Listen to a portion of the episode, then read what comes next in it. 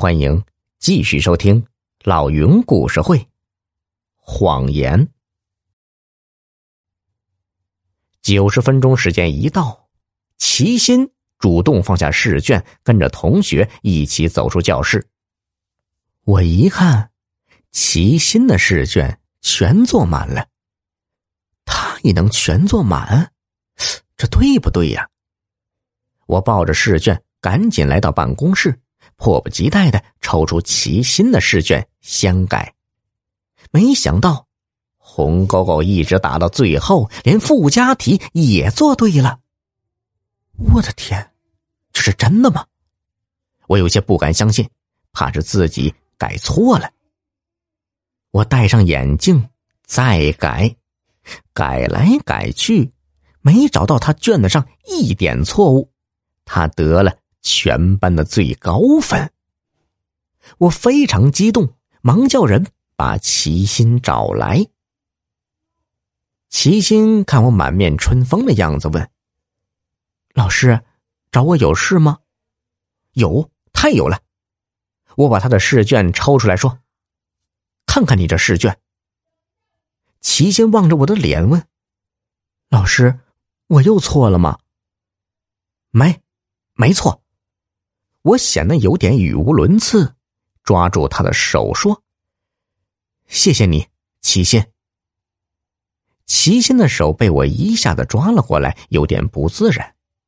小小的手在我手里只是扭动，想要挣脱。齐心的手被我抓了一会儿，慢慢的眼泪又出来了。老师，谢谢您。第二天，我发现办公桌上有一封信，信封上写着刘老师亲阅。什么信呢？还要我亲阅？我连忙打开信来看，上面写着：敬爱的刘老师，先向您检讨，我骗了您。其实那次数学摸底考是我故意考砸的，老师，您一定会问我为什么这么做。我告诉您，因为我是一名从地震灾区投亲到此地的学生。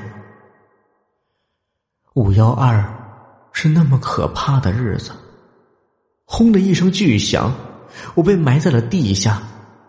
三天后，我从废墟中被扒了出来，也从此成了孤儿。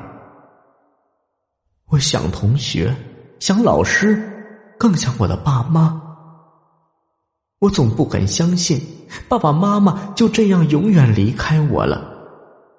平时我爸最疼我，他的模样日夜浮现在我的眼前。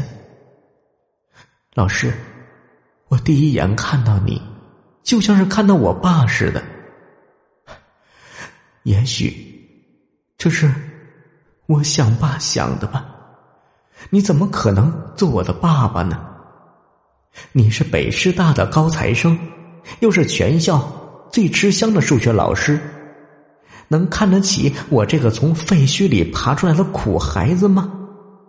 所以我考试故意出错，想让你注意我。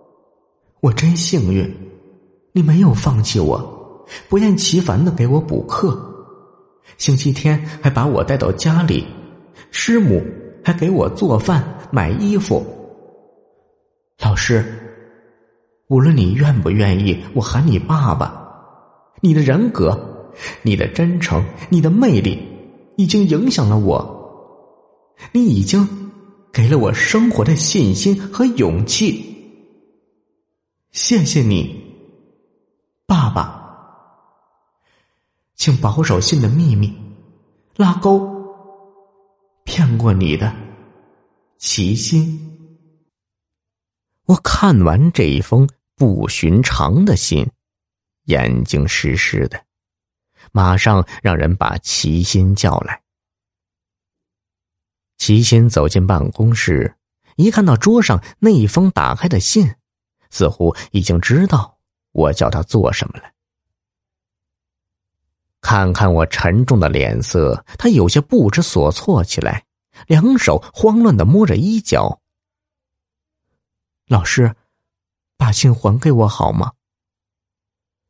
我心里一酸，望着他的脸，轻轻地说道：课堂上，你叫我老师。课堂下，齐心已经领会了我的心意，马上往前一步。爸爸，孩子，我紧紧地抱住他，轻轻地拍着他那单薄的后背。小耳朵们，本集已播讲完毕，别忘了动动小手点赞哦。